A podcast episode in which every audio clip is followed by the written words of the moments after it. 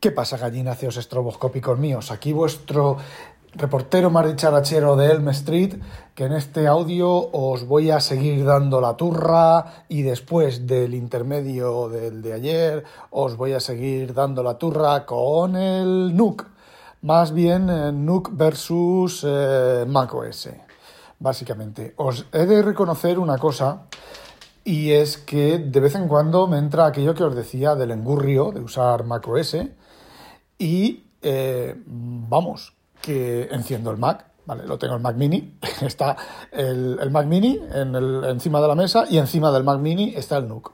El NUC, como se suspende y veo yo que está suspendido a total, cuando, cuando pasa, no, no recuerdo el tiempo, ¿vale? Está programado. Se suspende a total pues eh, os voy a contar algunas cosas de cómo hacer Windows y cómo simular cosas en Mac, ojo, ¿vale? Por si veis que me disperso demasiado, al final os lo cuento. Bueno, al final no, os lo voy contando, ¿vale? Bueno, eh, la cosa es que eh, es tan fácil como si el NUC está suspendido y está la pantalla apagada, le doy al botón de encender el Mac, se enciende, se me, me sale en el monitor, puesto que en el Mac tengo el DisplayPort y en el NUC tengo el HDMI, y si uno de los dos está apagado y se enciende el otro, pues eh, se activa automáticamente el monitor. Y si no me voy al menú del monitor, que son dos toques de OK, uno de subir o bajar la flecha dependiendo de dónde esté, y el OK otra vez y me hace la conmutación. El activar el PIP eh, no funciona. Como ya os comenté, el monitor está un poco cucú y de vez en cuando se le cruzan los, los cables y me saca eh, lo que tengo activo en la pantalla principal, me la saca también en el, en el PIP de la, de la secundaria. Con lo cual, bueno, pues no, no, no sirve para nada, ¿vale? Porque encima tarda los dos minutos, lo tienes así y cuando te quieres dar cuenta ha parpadeado y lo ha cambiado. Y ya ni apagarlo ni encenderlo, el monitor me refiero, ni apagarlo ni encenderlo, ni nada de nada. Bueno, pues mm, como os he dicho, me entra el, engurrio y digo, bueno, pues lo enciendo, porque a ver, lo tengo y lo enciendo, ¿vale? Bueno, pues cojo, lo enciendo, me pongo a trastear con él y se me lo miro y él me mira y se me quitan las ganas. Cada vez tengo menos ganas de volver a macOS. Fijaos lo que os digo. Y luego, ayer, por ejemplo, fijaos qué chorrada, qué gilipollez, pero es que es una gilipollez. Eh, tanto la aplicación de DevonThink como la aplicación de PDF Viewer, que es el mismo SDK que el de DevonThink, la opción de cuando tú subrayas un texto en el PDF, las esquinitas del subrayado son curvas, son tremendamente bonitas. Pues ayer encendí el iPad, que fue lo que me llevó al engurrio del Mac, encendí el iPad simplemente para reemplazar todos los subrayados que había hecho del, eh, en eh, las tabletas y en los books para reemplazarlo eh, por los subrayados redonditos. Eso me llevó a encender el Mac pero os voy a decir una cosa, rápidamente apagué el Mac y rápidamente volví a apagar los, el iPad, los no, el iPad. Estuve jugando un rato a uno de los juegos de estos del, de estos de la suscripción de juegos, uno de palabras, que está, bueno, eh, no sé, es que también pongo que sean juegos. Fijaos, está tan bien hecho el juego de palabras. Y Apple cuida tanto los juegos esos que salta el teclado. A ver, es un juego de que tú tienes, te va poniendo las palabras y tú vas eh, con el dedo, vas eh, eligiendo las palabras y vas haciendo, digamos que es como el B de, del New York Times, pero de, parecido, ¿vale? Bueno, pues se abre el teclado. Y ahí está el teclado abierto. Menos mal que lo tengo este pequeñito flotante, lo aparto a un lado, pero si no. y ese juego, ese juego ha sido aprobado por Apple. Fijaos lo, de, lo ganosos que están de tener ahí juegos y de tener ahí cosas. Eh, me parece, bueno, eh, una bajada de calidad. Es que todo en Apple está bajando de calidad. Bueno, pero dejemos de berrear. Bueno, no, os voy a berrear una cosa más. Mientras estaba grabando esto, esto lo estoy grabando en el iPhone 15 Pro Max. Eh, inconveniente que ha salido a comprar, por eso estoy grabando ahora, no porque me interrumpa ni nada, sino simplemente que aprovecho que ya ha salido, pues grabo, así me puedo mover libremente por la casa y grabo lo que quiero. Bueno, pues me ha enviado un mensaje por Telegram, le he respondido o sea, se ha pausado la grabación, le he respondido y cuando he vuelto a la grabación, ¿os acordáis un problema que tuve hace tiempo con la aplicación de grabar del iPhone que el, botón, el botón de play no iba? Pues efectivamente he recuperado la grabación, le he dado el botón de play y no iba. El de grabar no le he dado porque no quería eh, sobreescribir, quería cortar y sobreescribir justo en el, en el, punto adecuado y no me ha funcionado. He matado la aplicación de, de, Telegram, he matado la aplicación de la grabadora de sonido, he matado todas las aplicaciones de iOS que estaban cargadas en iOS, pero seguía sin funcionar. ¿Sabéis cómo lo he solucionado? Haciendo un Windows. He reiniciado el teléfono y ya funciona. Y a ver, lo estoy haciendo porque tenía un rato ya grabado en esto, pero eh, son ese tipo de cosas, de bugardos, que están ahí, siguen ahí, no los arreglan, y os vuelvo a repetir lo que dije en el WinTablet del, del, de hace unos días. Os digo, si esto fuera un teléfono de 200 euros, pues oye, es un teléfono de 200 euros y pues es normal que tenga sus cositas, ¿vale? Pero un teléfono de 1500 euros no es de recibo que tenga estas cositas. Igual que el Galaxy, el S22, ¿vale? Ultra, y el S22 Ultra lo estoy usando cada vez más, porque cada vez uso menos el iPhone, y no tiene ninguna de esas cositas. No las tiene, yo no se las veo, ¿vale? Yo no le veo ninguna cosica. Entonces, bueno, pues. Pues. No sé, y ahora vamos al tema de lo que quería contaros. Bien, vamos a ver.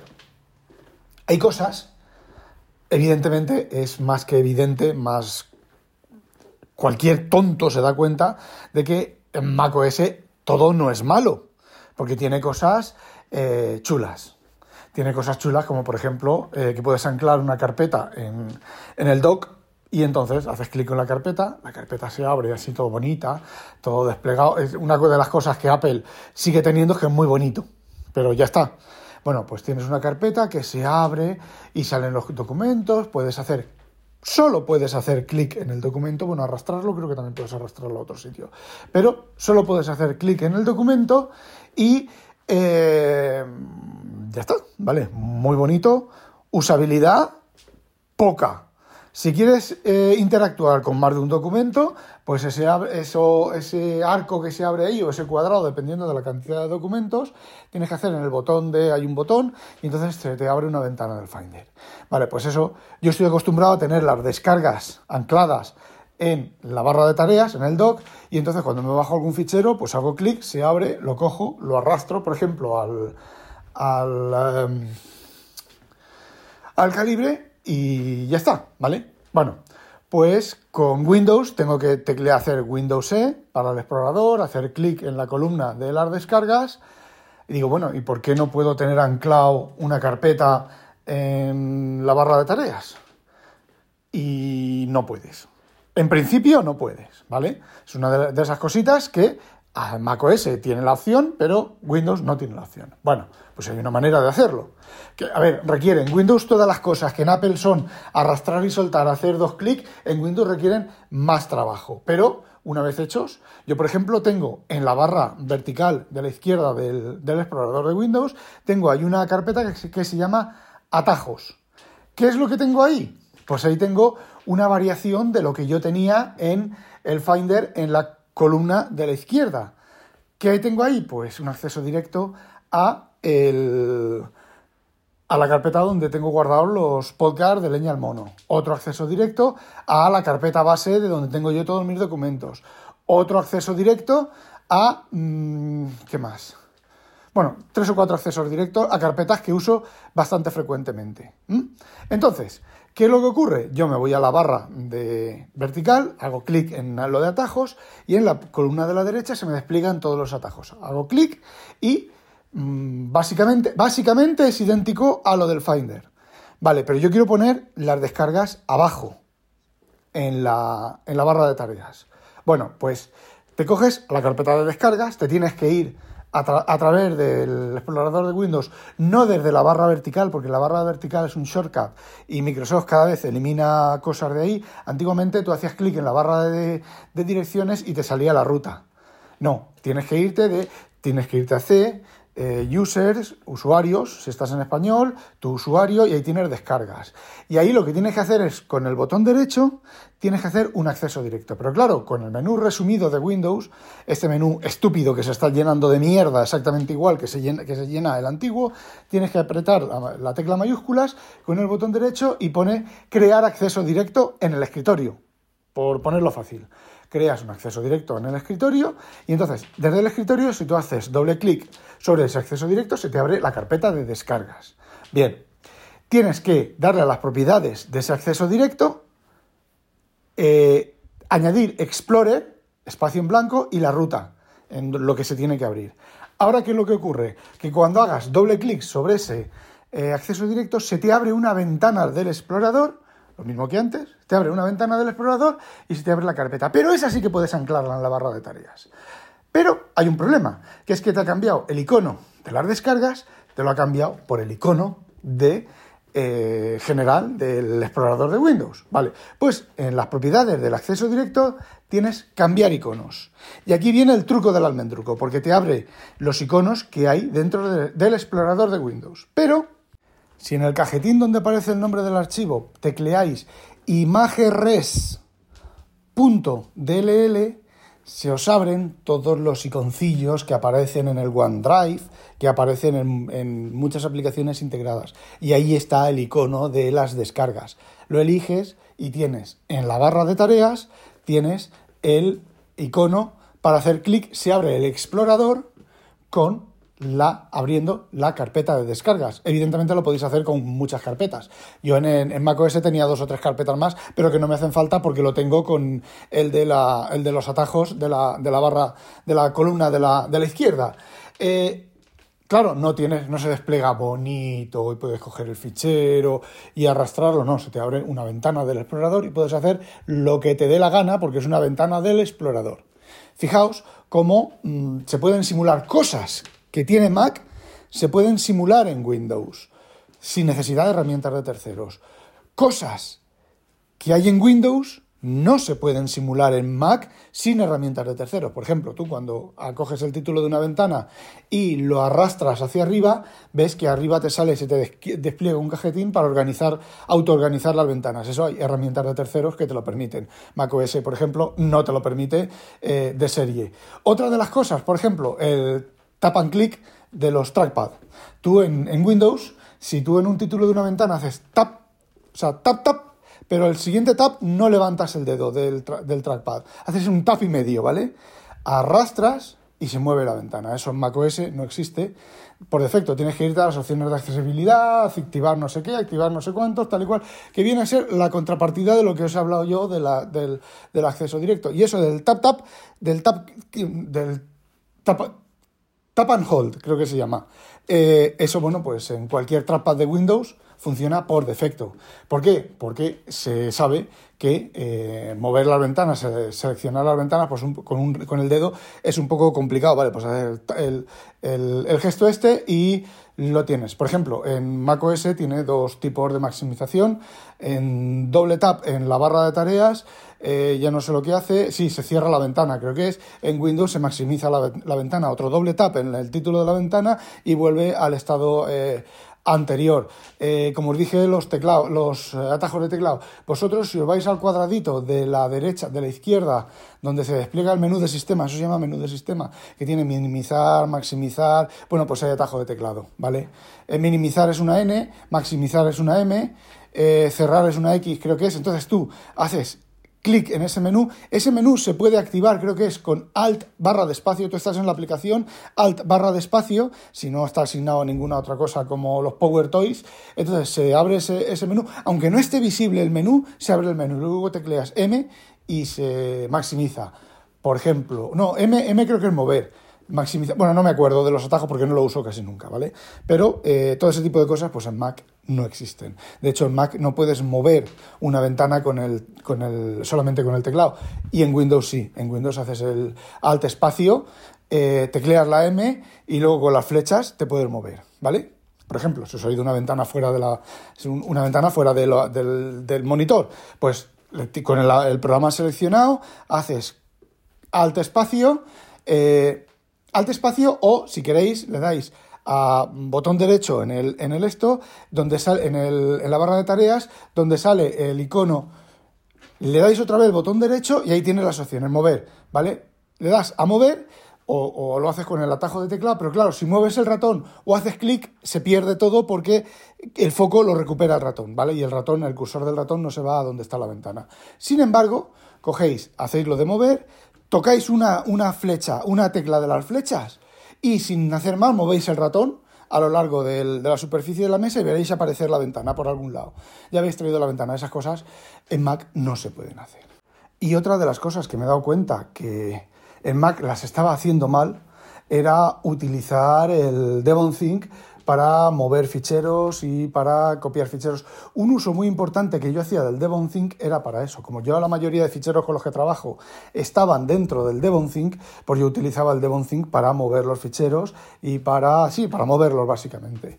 Eh, en Windows, con el eh, Everything, eh, no, me hace falta el Fetcher, porque el Fetcher no hace nada de eso. ¿bien? lo que lo hace es el Everything. Y el Everything, os digo una cosa, eso es, eso es la maravilla del siglo XXI. Yo, como sabéis, lo tengo Control Alt S. El Everything tiene opción el propio programa de, de tecla rápida si, está, si lo habéis configurado para que se ejecute como servicio minimizado en el en los iconos de la barra de tareas, pues cualquier combinación de teclas. Yo, tengo, yo eh, mi mnemónico es Control Alt S de Search. ¿Por qué? Porque está en acceso con mi mano izquierda, presiono Control Alt y la S, porque si le doy a la B tengo que estirar el dedo demasiado y es una, una esto de, de un atajo ergonómico que se hace con una sola mano. ¿Vale? Y eh, bueno, pues empiezo a teclear, eh, Control C y abro la carpeta Control C, el fichero. Tecleo, sigo tecleando, borro para atrás, cojo la nueva carpeta donde quiero moverlo, la, le doy. A ver, tú te pones a teclear, ¿vale? Vas a, por ejemplo, Scraps eh, o 11, ¿vale? Yo tengo Scraps barra 11. Pues yo cojo, quiero llegar, eh, no, sí, 2023 barra 11, ¿vale? Pues yo tecleo 2023. Hay 800 ficheros que tienen 2023, ¿vale? Mm, tecleo la barra de directorio 11, le doy al Enter y luego control V, control X, control V, ¿vale? Primero busco el primer fichero, control X y luego control V, movido. Eh, en la primera vez que haces eso tardas bastante más tiempo, sobre todo si tienes muchos ficheros como tengo yo. No sé, eh, cuanto más uso Windows, más ventajas le, encuentro. Ahora, por ejemplo, está suspendo, recupero, suspendo, recupero, suspendo, recupero y ahí está, no ha reventado. Normalmente eso eh, con Windows 7, que era cuando yo la última vez lo usé, con Windows 7 cada 2x3 reventaba y se iba a tomar por culo. El, el Windows tocaba reiniciar y perdías eh, la sesión de login. Si se te había quedado algún fichero abierto, pues dependiendo del programa lo perdías o perdías una versión anterior. O sea, perdía la, última versión y recuperaba una versión anterior. Eh, ahí está, recuperando suspensión, suspensión híbrida, suspensión a RAM. Eh, y no pierde nada, ¿vale? Está funcionando. Sí que es cierto que el cliente de correo nativo, ya lo dije en su momento, y el nuevo look, el cliente de correo de nativo ahora está funcionando relativamente bien. Lo que pasa que es bastante eh, de aquella manera. Bueno, el nuevo cliente de correo, el Outlook New, que sale Outlook nuevo, entre paréntesis o algo así, eh, hay que darle de comer aparte. Eso parece ser que es una aplicación HTML5, está hecha con el puto culo y tiene eh, un montón de problemas. No descartó que termine con el Thunderbird que bueno, pues también tiene sus cosas, ¿vale? No penséis que es la maravilla de las maravillas, es un programa muy rígido, muy todo organizado de manera estricta y no sé, recorrer, eh, no sé, si no lo han cambiado todo eso, pues es bastante, bastante anti-ergonómico. Y desde luego el programa este de los de PDF Expert, ¿cómo se llama? El, no me acuerdo cómo se llama, el programa de correo, correos de terceros, eh, ni con un palo. Bueno, 18 minutos. Ya sabéis, no olvidéis, sospechosos, habitualizaros. ¡A demonio!